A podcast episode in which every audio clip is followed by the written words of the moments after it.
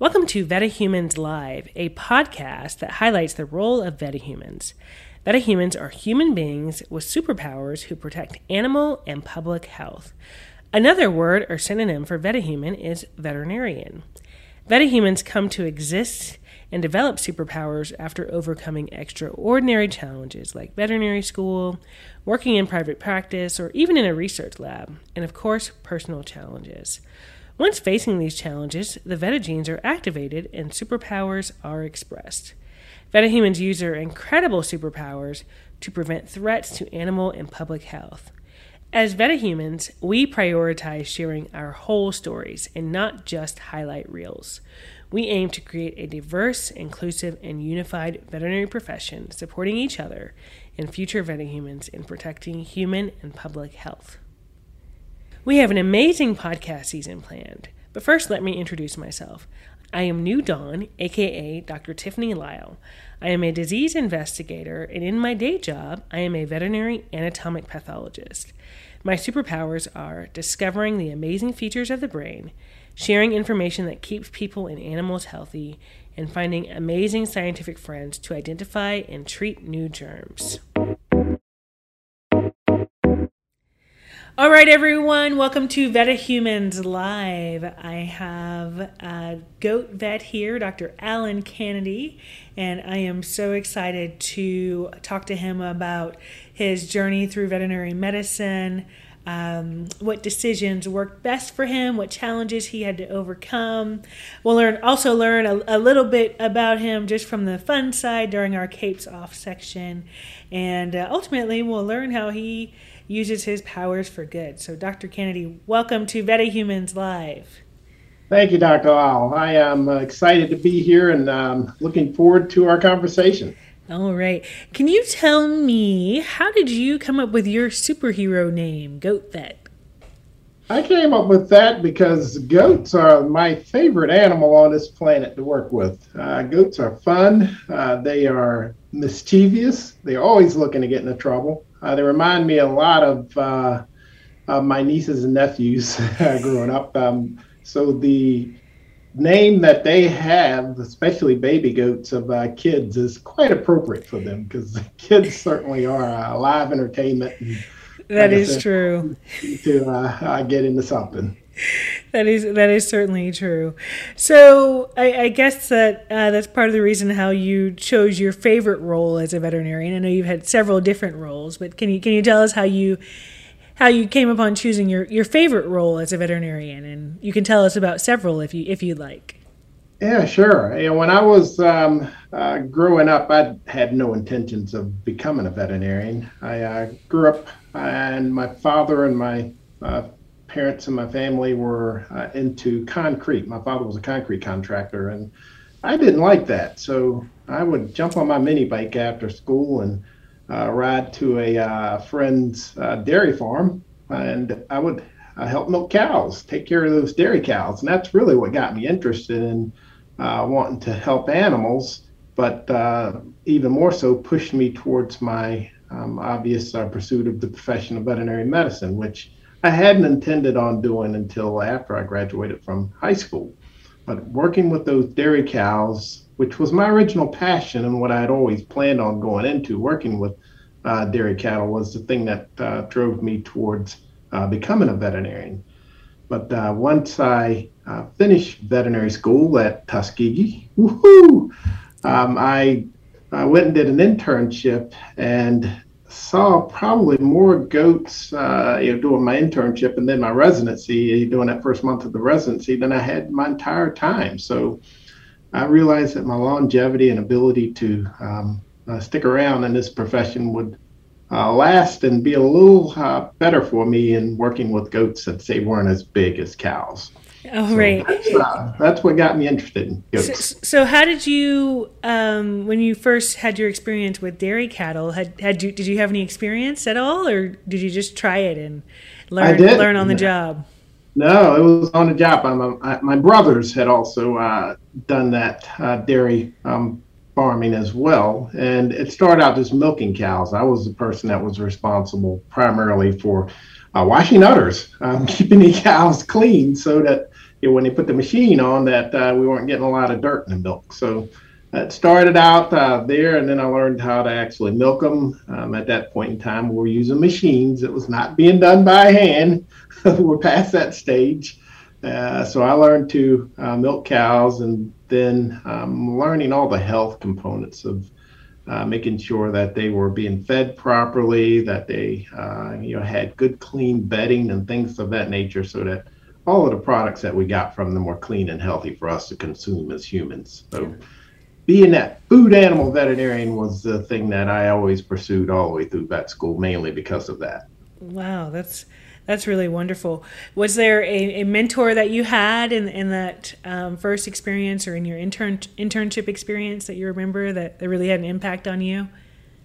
Uh, mainly, the mentor that I had that um, had biggest impact on me was at veterinary school itself. Uh, a um, faculty member at Tuskegee by the name of Dr. Kenneth Newkirk, who uh, was a, a, large animal, food animal veterinarian, and he himself really wasn't uh, the traditional uh, individual to go through and you know grow up on a farm or anything like that. He uh, grew up in New Jersey, so he had a similar background to me in working in construction, you know, or having family that did that. And uh, I wasn't initially planning on doing large animals, uh, especially cows, but was drawn to it by you know the passion and interest of uh, wanting again make sure that those animals that we use for food sake had a good healthy happy quality of life before going on to uh, provide substance for us as humans. So uh, dr ken newkirk who'd also done an internship at tennessee was uh, my inspiration to go that pathway and uh, continue on towards uh, academia the way that i have wonderful so what do you do every day at work Wow. Okay. Well, every day at work for me is uh, quite different each day. When I do my administrative work at the College of Veterinary Medicine as a director for diversity, it's mostly you know all the uh, components of recruiting. I serve on our admissions committee at our College of Veterinary Medicine. Um, I uh, help uh, do things to retain and support uh, specifically our, our students of color at our College of Veterinary Medicine. Um, but I also um, work with other students that have that interest in my primary area of focus, which is the small ruminants and camelids. So I have student advisees that are also uh, interested in working with the small ruminants, being sheep and goats mainly for me, and then the camelids, uh, which are llamas and alpacas. Uh, so I um, provide them opportunities to come out and shadow me, uh, joined me in my private practice and working with these animals that they also love and desire to work on. Um, and that's pretty much how my typical uh, day and week, I shall say, goes. It's you know administration at our College of Veterinary Medicine, and then in the private practice, uh, usually I do most of my private practice routine work on Fridays and half days Saturdays. So that's okay. when I get to go out and relieve myself and enjoy being out in the in the field on the farm. So you're in the office for about four days a week, and then you're out in the field for about a day and a half. Yeah. yeah. Okay. Okay. And then, um, are you visiting farms um, typically, or also pe- pets that people may have as as small ruminants? Yeah, it's mostly um, what I do is on a farm, house calls. So my um, mobile vehicle is my hospital on wheels in a sense. I get to jump in my veterinary truck and drive to a person's house or their farm and see their uh, animals there. Now, I will say that most of the animals that I work on, and I use the word animal loosely because uh, most of the ones that I work on are actually pets. And most people don't want you to call them their pet an animal. they prefer you call it their beloved companions. So, uh, the bulk of, and again, I say 75, 80% of uh, my patients that I work with are uh, considered to be companions or pets to people. Okay. So, again, another big veterinary medicine question for you, and that is what is the most exciting part about veterinary medicine to you, about our field?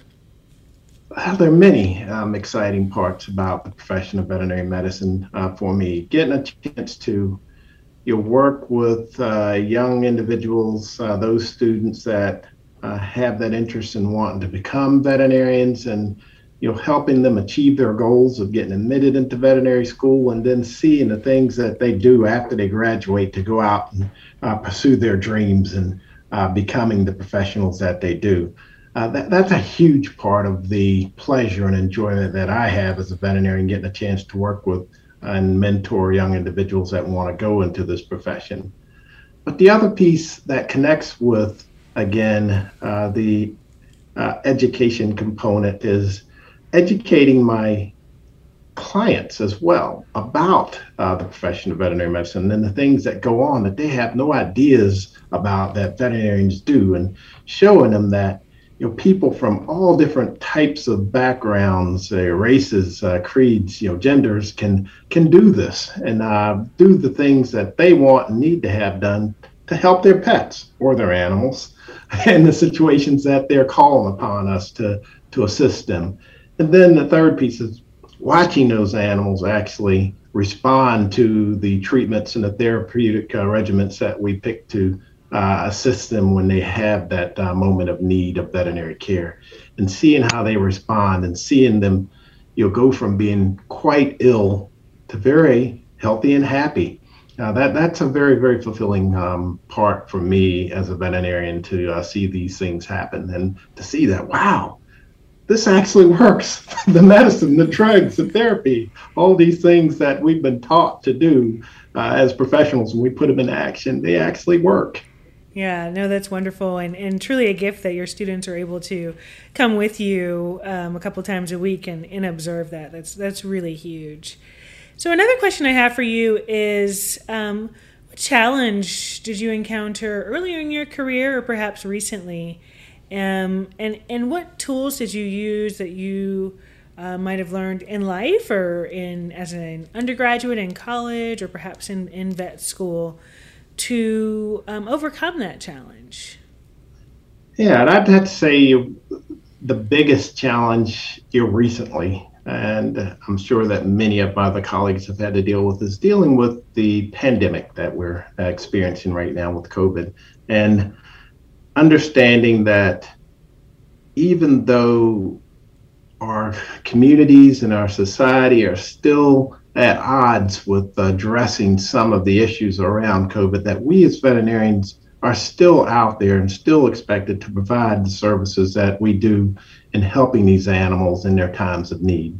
So, uh, still getting and agreeing to, to get individuals that uh, need to agree to my requirements as a professional uh, to provide services, i.e., wearing masks uh, to protect myself and to protect others around, uh, my students, um, my patients as well, because again, we're still learning about uh, this particular z- disease and how it potentially may transfer or transmit to animals or from animals. So, um, this has been a huge cha- challenge. And again, we're going to have more of these challenges that as professionals and in this um, wonderful profession of veterinary medicine uh, to address and deal with. But getting our clients to understand, accept, and um, respect again all of these things that we need as individuals providing the services that we do to their animals has uh, been a challenge, but also a, an educational piece that's been good for um, all of the people that I work with and society. Okay. Well, well, thank you. I mean, that's really important and, and so important for those of us, uh, for me and for others listening to, to understand just different ways that we can um, approach and encounter and, and work our attitude when thinking about challenges. All right, now we're going to transition uh, at this point in the podcast to a, a little game, just a, a, quick rapid fire game. And um, I just want to, I'm going to ask you a, a couple of quick questions. Uh, I'm going to start off pretty easy and uh, just should be pretty. I, th- I, think I might know the answer to a couple of them already just from our conversation. Um, but I will I will go ahead and kick it off, and also just also from your alma maters, I, I might I might know the answer to the first one. All right, so we're gonna play our game Capes Off. Here we go. What is your favorite color? Green. Oh, green. I thought that was going to be red or maroon from NC State or uh, Tuskegee. Green. Okay. Season, winter or summer? Absolutely summer. I was gonna say, do you actually have a, a true winter in North Carolina? Seems like variations about, on some. Uh, five days of true winter. All right. Um, I think everybody can guess this. Favorite animal? Goat. okay. Uh, favorite year in school, including um, college and veterinary school? Oh, wow. Favorite year in school was probably high school senior. Okay, great. And what's your favorite hobby? What do you enjoy to do for fun? Well, I have two two favorite hobbies. Uh, my uh, first and most passionate one is fishing. I love fishing because I also love eating fish. I am a food animal vet, so I love making sure that those animals that I'm catching are healthy and taste good. Uh, but the other is playing golf. I love to play golf, and I try to travel a lot. Um, I travel a whole lot when before prior to COVID, and every place that I go, I try to either play golf or fish. Okay, wonderful. Bringing that balance to to your work life. Exactly. All right, and and as we wrap up, I have one final question for you. And as vetahumans, we all try to use our powers for good. So, how do you use your powers for good in, in your role as a veterinarian? Well, the biggest use of um, my powers tends to happen when I am doing my administrative work and out representing the veterinary profession in my role as a um, representative here at NC State, uh, being again their director for diversity. There are not many veterinarians that look like me out there, so when I can go and show people uh, in our society that veterinarians come in all different sizes, shapes, and colors and genders uh, that really has a major and I think lasting impact on them and their um, views on who veterinarians are, what we do, and how we go about doing things. So uh, that is uh, probably one of the biggest uses of uh, my uh, superpowers, I'd say, as a goat vet to go out and show again our uh, people around society and in the world for that matter you know that uh, veterinarians can do things that are amazing things that sometimes people don't think about when they think about us in the profession. Wonderful. Thank you so much, Dr. Cannedy. So glad that we had Dr. Allen Cannedy from NC State, the Director of Diversity and um, Small Ruminant Veterinarian. So thank you all, and tune in next time for VetaHumanz Live. Thank you, Tiffany.